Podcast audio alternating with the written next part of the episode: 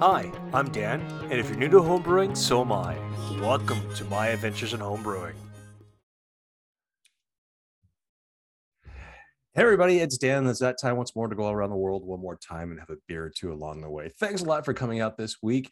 Uh, as you, and I also got to say thanks to uh, Ian from uh, Battlehouse Hops, uh, having uh, been on the podcast last week and tell us a little about uh, his hop farm and basically like uh, craft hops and things like that that he's done that he's supplying to the local uh, brewers and also home brewers and things like that so if you haven't had a chance uh, go online look at uh, Battlehouse hops and uh, check them out uh, they're fantastic. He's a fantastic guy. It's a really cool area. Um, it used to be a training ground for the Royal Canadian Mounted Police when they used to do fighting in built up eras. And uh, yeah, it's pretty cool stuff. So uh, this week uh, we're going to be talking with someone I've had on the show before. We're going to be talking to Ryan Pachmayer. Not only is he an award-winning uh, homebrewer, but he's also a writer for Zymurgy magazine. Um, if I'm right, and if I'm remembering this right, I know Ryan will correct me if I'm wrong or not. Uh, he's won uh, the Big Beer comp- uh, contest in Breckenridge. Uh, I'm not sure how many times, but I know he's won it. So he'll he'll correct me along the way. But uh, so this week we're going to be talking about uh, how uh, barrels, barrel aging, how to maintain them, and things like that. So uh, if you're into barrel aging and all things dark beer or beer going in barrels and aging them so they kind of taste like bourbon or whiskey well this is the show for you so uh hang tight uh, we're gonna hear from escarpment labs and also from brewer's friend and we'll go from there Hey, it's Dan here one more time, and I'm happy to say that we are now, or should I say, my podcast is now sponsored by Escarpment Laboratories, yeast production for the fermentation of the exceptional craft beer. Whether your kit is on the stovetop or in a commercial brewhouse, wholesale yeast and quality control for the profitable pro brewer, community engagement and education for the discerning home brewery. If you are a craft brewer and you love using quality yeast, then you really do need to check out Escarpment Laboratories. Dan here one more time to say thank you to the great people over at Brewer's Friend for the fantastic offer they have just given us. For all the new users of Brewer's Friend for their first year, you're going to receive 15% off. That's 50% savings on this great piece of software. And what is Brewer's Friend? Well, Brewer's Friend is a complete recipe designer, brew day planner, and journal. The details make the difference between an average batch of homebrew and a truly ex- excellent brew that is repeatable. Brewer's Friend automates the details, guides you through the brewing process, and saves all the data. And how do you get all this fun stuff? Well, once you go in and you sign in and you go to sign up for Brewer's Friend, and to get that 15% savings, you need to use the promo code podcast. That's all you got to do. When you sign up, type in podcast for the promo code and you will get 15% off. Again, thank you to the great people at Brewer's Friend for this, and I'll see you on the other side.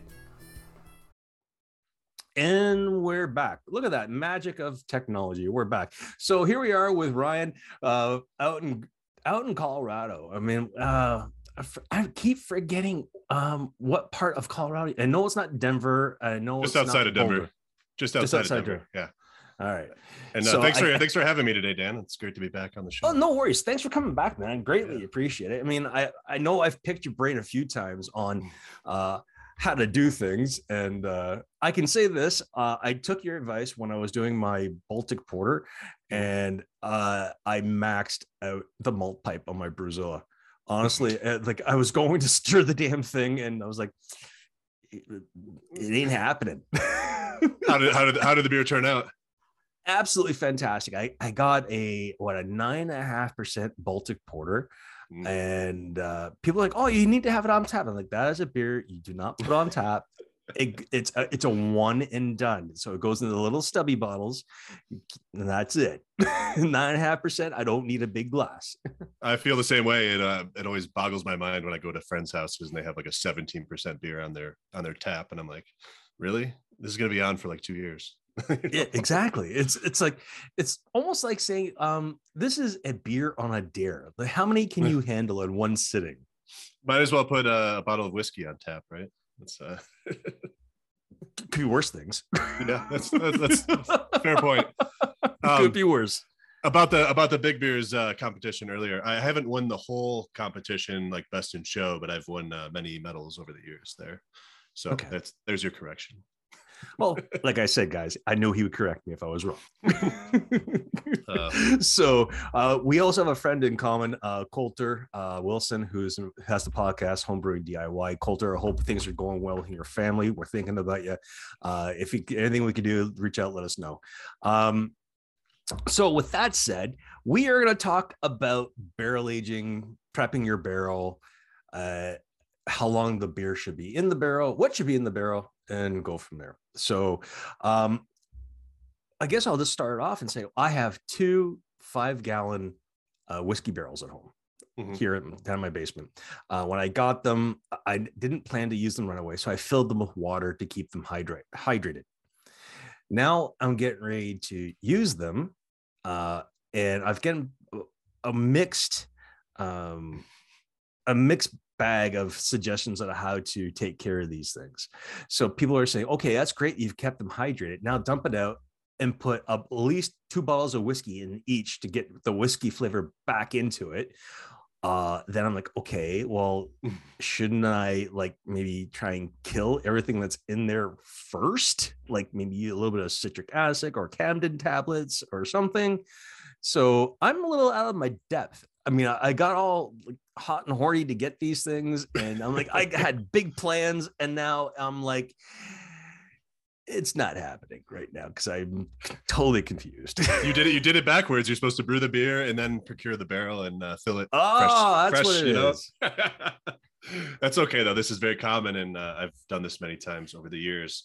Um, where you're at right now, I would probably do something. At the very least, I'd put some boiling water in it and try to kill whatever's in there. Uh, Okay. Citric acid is going to strip out some of the flavor, including some of the wood flavor. So if you do citric acid, I would put basically like someone told you, a bottle or two in there, um, depending on this. Would you say they're five gallon? Yeah.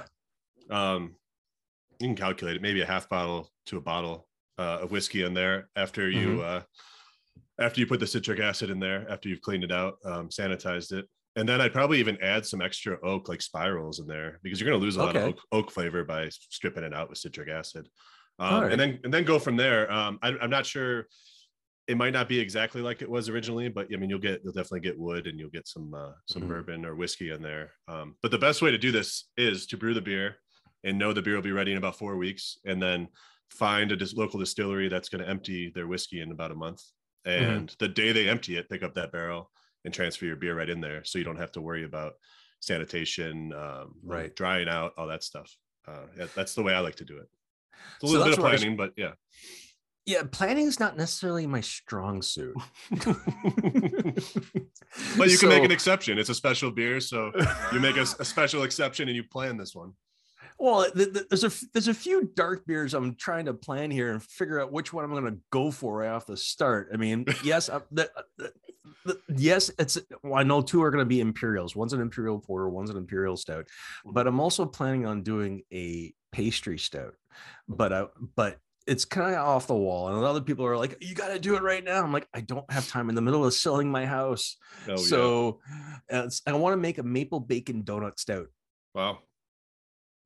So when uh, when you do the flavors, I like to add the flavors after the barrel. So you make your base Mhm. stout, and then you put it in the barrel, and when it's tasting really good, take it out and then flavor uh, flavor to taste. That way the flavors are really fresh. Because if you're putting maple bacon, whatever flavors in there before you put it in the barrel, then it's kind of like those flavors are mellowing out, and they're not as fresh by the time uh, Okay. decide to bottle it. because I was thinking about putting the the donut because I'm actually going to use actual maple bacon donuts from a local donut shop here Wow.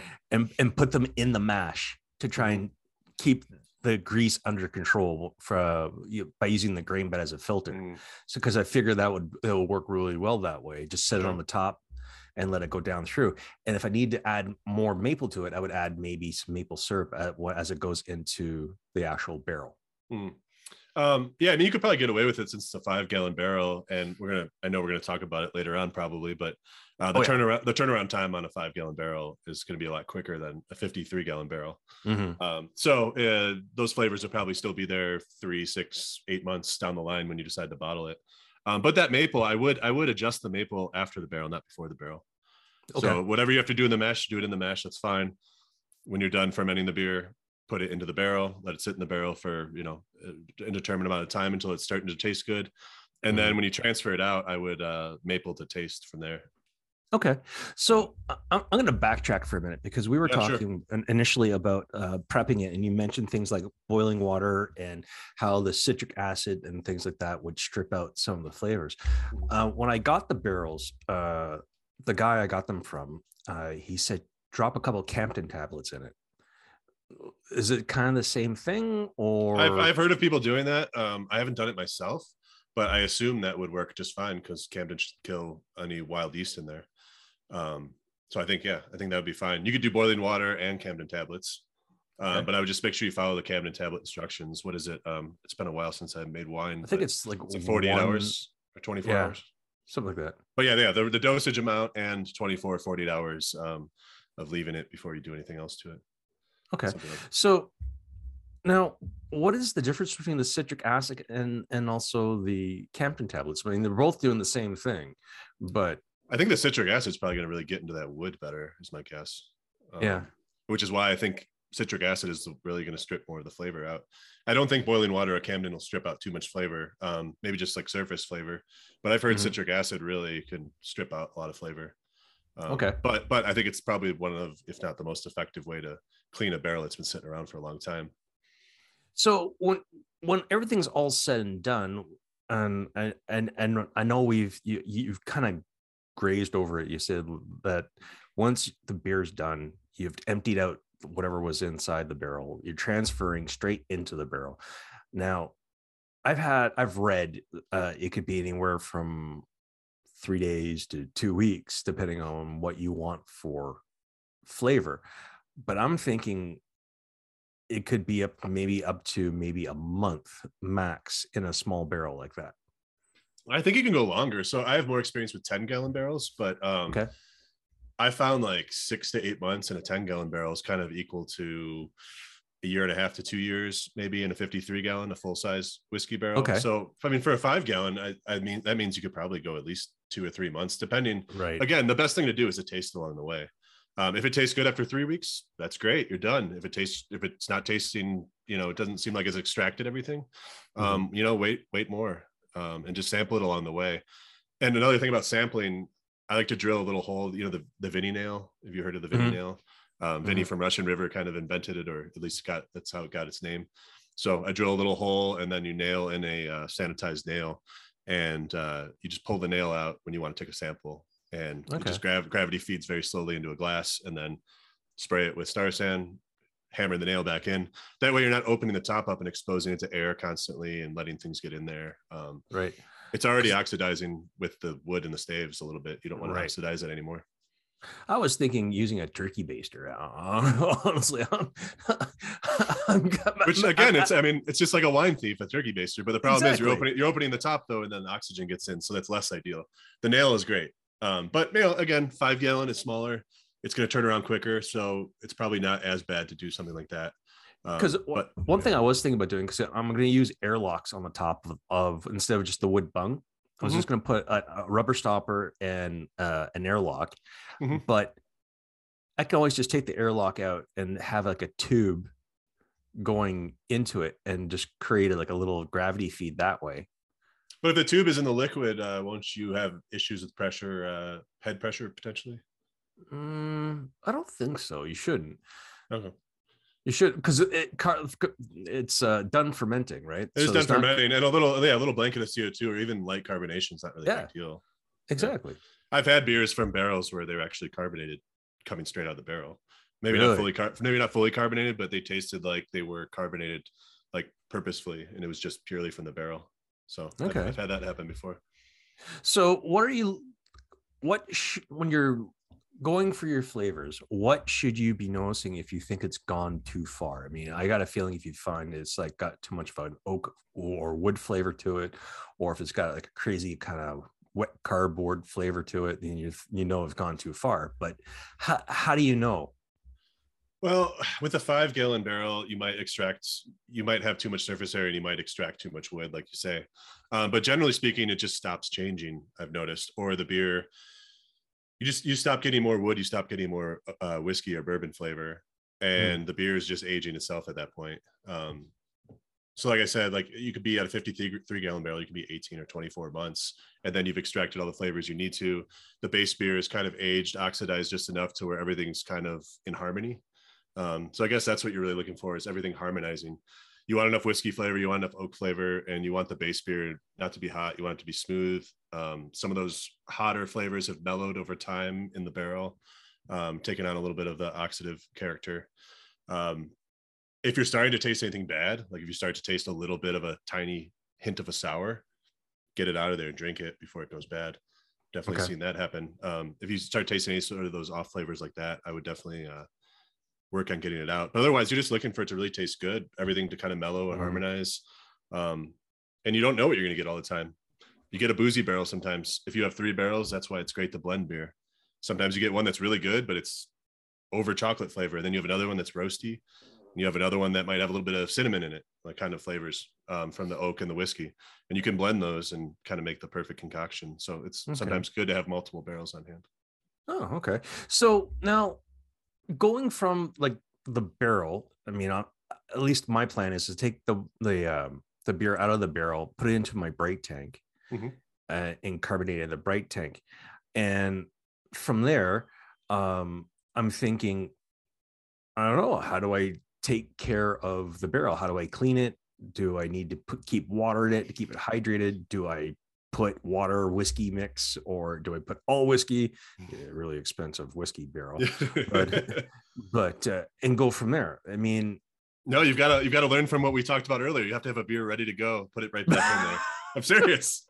As soon as you think the flavors are starting to get good, make a um and what I like to do if I'm using second or third use barrels, I'll start with something big like a stout, and then maybe I'll go to like a barley wine, and then maybe I'll go to a quad, then maybe I'll go to like a eight or nine percent porter. I'll kind of like drop down a little bit in intensity um, because you're going to get less flavor contribution second use and less even less on the third use and fourth use.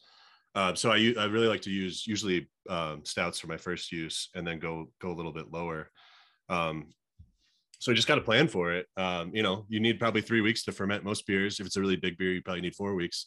Uh, If it's starting to if it's starting to taste good, brew another beer. But I like to just I, I'm serious. I like to use them back to back. That's why 10 gallons nice because it might take six months with the stout, and then your next your next beer might take four or five months, and so you don't have to brew.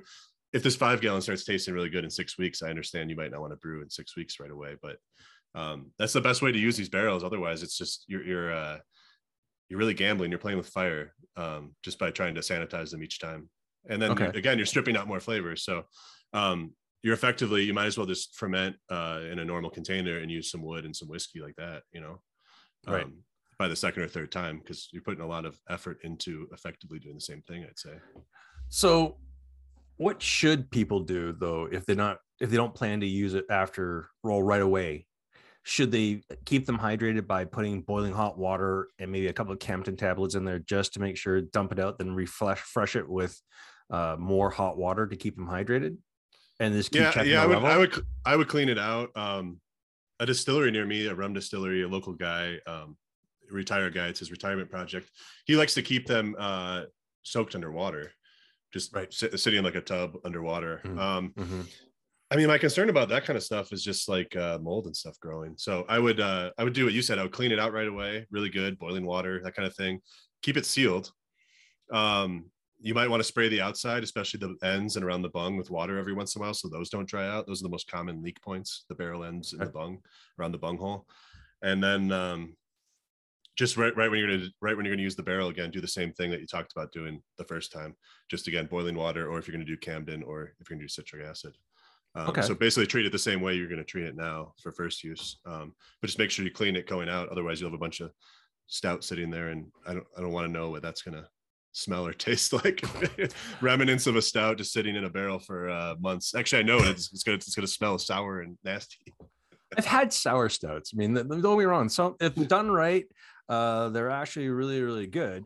Um, and it's um an acquired taste, shall we say? Yeah. It's kind of like kind of like getting a beer out of a foeder, and you're like, uh, uh, either it's really, really good, or you're like, I don't think you've hit the mark on this one.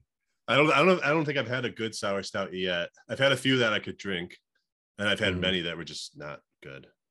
Um, yeah and that's that's where kind of where i draw the line i'm like y- y- you know um i like stouts not too crazy on this and you know, half the time when I see them in the marketplace, it was unintentional, and they just said, "Oh, this tastes good," which it's easy to say it tastes good when you're the one that has to sell it for your business. Um, you know, there's a little bit of bias there. I think. Oh wow, this isn't so bad. We'll sell it as a sour stout because we're going to sell it for ten dollars a bottle versus dumping it down the drain. Uh, but uh, yeah, I've I've I've dumped stouts that have gone sour myself because I usually don't like that flavor, but I don't know. I'm sure like Jester King or somebody could make a really a Russian River could probably make a really good, probably have made a really good sour stout before. yeah yeah i saw that beer you were drinking from jester king when you were down in i th- forget where you were i think you were down in Austin, Texas, yeah, Austin, Texas. down yeah. in texas i was Mhm. just like i wonder if he's meeting the guys from the homebrew happy hour And no, I didn't know oh, they were. Uh, I was only there for like 36 hours, so I had very very little time. I met a friend at Live Oak uh, Brewing, and then I had a friend in downtown Austin I was hanging out with, and had to stop at Jester King because I work at New Image Brewing as well, and we've done so many fun collaborations with nice. those guys. So I wanted to check it out, and man, Jester King is probably top tops as far as coolest brewery I've ever been to. really Yeah, they have Oh, 100, 160 acres. They have a goat farm. They have uh, cool okay ship. Yeah, don't don't have that here Uh, I work don't at- have I that work at- anywhere. I, I work at a pretty cool brewery, but we don't have that. So, yes, I agree. Same here. so, but, um, so now that we've gone from okay, you've you've maintained it, you've cleaned it. Now, how do you know when it's completely done being useful and it's time get barrel? new- yeah, when it's time to get new ones. I mean, it's funny because I've used the barrel. I mean, a lot of times it just goes sour. You know, you uh, you do the best you can, and something wild gets in there, and you're like, all right, it's done. Some wild yeast got in there, and I, you know, taste some kind of fruity tartness. Um, I've had friends use 10 gallon barrels like seven times, and I've tasted the beer like an Imperial Marzen seventh time, or like a, a big rye pale ale, and it, it tastes good. There's a little bit of underlying oak, a very uh, hint of whiskey, and it's like, wow, I can't believe you got seven uses out of it. Um, but I would say when you were probably at the point where you were unhappy with your last beer, you know it's not worth the trouble anymore. Um, there's a reason why most breweries just use their barrels once, maybe twice, uh, Right. because it's not cost effective for them. It might sour. They're not getting the right flavors. The flavors are unpredictable. I mean, if you make a seven percent beer and it doesn't have enough of the flavor from the wood or it has too much, you know, it just becomes a hassle to deal with that. Okay. Um, so if the pros aren't finding it worthwhile, then you might want to go. You might go three, four, five uses a home brewer, but just know that you're kind of in. Uh, you'd be happy if you get something good. You're, you're in that kind of territory, I'd say. So you Okay. focus all your efforts on first use and second use, and if you get more out of it, um, you know, be thankful. Okay. So what should we use for whiskey to replenish that flavor? Should we just use like, you know, budget booze or should we actually get used? The way I look at it is if you if you're not gonna use it to if you're not gonna drink it, don't use it. That's my philosophy. It's kind of like if you're using wine to cook with. If you don't want to drink mm-hmm. it, don't use it. I think that's fair, but there is a little bit of an exception. Um, I don't think you want to look for whiskey that you're happy to drink straight because you're not drinking whiskey straight in this. You're blending it with a bunch of other flavors. It's just a component in the final blend. It's one ingredient, for example. Like you wouldn't eat raw garlic, but you'd put garlic in your recipe most of the time. Well, you know. That's, okay. Most, most of us would not eat raw garlic, or my, you know, we would, my daughter would. or most of us wouldn't roast garlic and just eat that straight, you know, but we would Yeah. eat mushrooms and roasted garlic. So Yeah. um, I like to think about cocktail whiskeys, for example, because those are using other components like vermouth and other flavors. okay. Um, so those are usually more budget, old granddad, things like that. Um, Rittenhouse rye. Those are ones that I use all the time, and they're you know twenty or thirty dollars in the U.S. Okay. for bottles of that stuff. Uh, Buffalo Trace is a great one. Four Yeah. Roses. Um, but another thing you want to think about too is when a professional brewery gets that freshly dumped whiskey barrel, the whiskey that was in that barrel is not 80 proof whiskey; it's barrel strength whiskey, um, which is I don't know what 100, 100, 100, 110 proof or something. That's what they put in that barrel because that is the strength at which it best extracts the oak. Um, And it's more go efficient, too. well, so so I like to look for barrel strength whiskey too. I'll look for 100 proof whiskey and I'll put 100 proof whiskey in there because that's going to better replicate what you're used to drinking from professional barrel aged stouts. Um, professional distilleries when they empty those barrels they water down the whiskey to 80 proof um, Mhm. unless they're unless they're doing you know the 100 110 proof special releases these days Okay. um, so that's what i like to look uh, i don't think you should waste you know a weller 12 or something really a really good $100 bottle of whiskey on your uh on flavoring your stout because i don't think it's necessarily going to come through um, and young whiskey is actually despite not being great to drink straight young whiskey can be really nice and young barrels can be really nice in a stout um, they put Okay. really fresh fresh flavors into the beer Right. So can, can you use different spirits in barrels? I mean, I mean, I'll- I mean, I know you probably can, but I mean, I was there's one brewery called Hidden Cove in Maine that I've been to, and they had a a uh, a sour that was aged in tequila barrels with uh, charred jalapeno, which was actually Wow. really, re- really, really good. So I'm thinking, well, why couldn't you do that with, say, something else like like a pale ale? Drop drop some tequila in a barrel, twirl it around, and let it soak in, then go from there. I mean, I wouldn't do that with like the tequila I like to drink, but I'd probably go get a bottle of bottle of Jose and drop it in there. yeah you can do all sorts of that stuff i mean uh, even with just stouts like brandy uh, port wine port wine's fantastic and stouts. Um, rum is obviously good going with different whiskeys irish whiskey if you like scotch get that smoke component. Um, and obviously scotch you can go from like super super peaty peaty to like the you know the southern stuff that's like blended and lighter. Right. um but yeah you can go everywhere. Tequila um, i wouldn't recommend tequila or gin with my uh with like stouts but i've done a really good english barley wine in gin barrels that won some won several awards um probably about five or six years ago and that was fantastic like the caramel flavors just went really well with the uh with the gin I, respect everything that you're saying, but you lost me at barley wine. you don't like barley wine Oh, like boom. it's it ranks right up there with like you know you know you walk into a room and all you smell is paint thinner. It's like oh no maybe you haven't had the right barley wines yet I've I've tried my fair share. It, it just doesn't sit well with me for some reason. have you uh wait, what, what's a good brewery by you like bellwoods or something bellwoods really good right uh, by me, uh, let's see. Uh, or maybe not well, near you but in canada in Canada. Uh, well, let's see. Uh, there's uh, Le Petit Caribou in Montreal. Uh, Le, Le uh, Soleil, uh, Beauregards is really good because that's all they do is all dark beer, and they're only open one day a week. and of you had a barley wine from those those guys Uh, I've been thinking about it. I've been thinking about it. Uh, it's Because I've just a definitely seen a there's a wide variation of barley wine. Um, it's not as Oh, easy of a style to make. So, um, Oh yeah, but usually I found that most people that really like barrel aged stouts are at least they can at least can find some barley wine that they like, especially barrel aged barley Wine. I haven't found a good barley wine around here. So well, if you ever make it down to the Den- Denver area, I will. Uh, I will. That'll be my mission to uh, find a barley All wine. that right, all right. I'm gonna hold. I'm gonna hold you to it because I also gotta drop in and go say hi to the guys over at Five Star when next sometime I come down. All right. Yeah, they're uh, yeah, their place is right around the corner for me actually. So There you go. Yeah. It's just you gotta go say hi to them, and you know that they, will. they they like visits every now. and yeah, well, we, we'll do a barley wine tasting over there. I'm sure they'll. There you go. There you go. Um, I hate to cut this short, but I just got a text from my boy saying, "Dad, help! he needs a ride. oh, geez. He, he needs a, he needs a lift. Oh, Go okay. He, he doesn't he doesn't he doesn't live at home anymore, but he still needs dad to come get him. I've never heard that So- before. no, never. So, but um, would you be up to teeing up again? We could talk more about this down the road. yeah, absolutely. Um, yeah, anytime. Just uh, sorry about the delay on this one before. I just Oh, had to no, wait for it's not a problem. that article I to totally out. understand. Uh, but next time we tee up, uh, we can talk about the article you wrote for Zymurgy magazine. If you haven't seen it, guys, go to the American Homebrewers Association. Go to Zy- and go to the Zymurgy tab, and you'll see what Ryan wrote on uh, on on I think it was on big beers, on stouts, and, and I think also Barrel on just barrel aged stouts. Barrel aged stouts. stouts. So go check them out. Uh, again, Ryan is, in my opinion, the foremost foremost authority that I know on on on barrel aging beers and things like that. So Ryan, thanks a lot, brother. I appreciate your time. We'll be in touch, and uh, we'll and we'll make up another time where we can talk more stuff.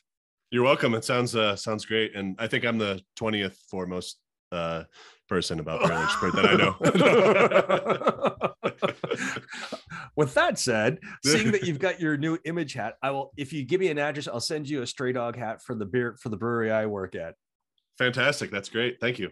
All right, man. So, guys, Again, thanks for coming along for the ride and a beer or two along the way. I'm Dan. He is Ryan, and we'll see you on the other side.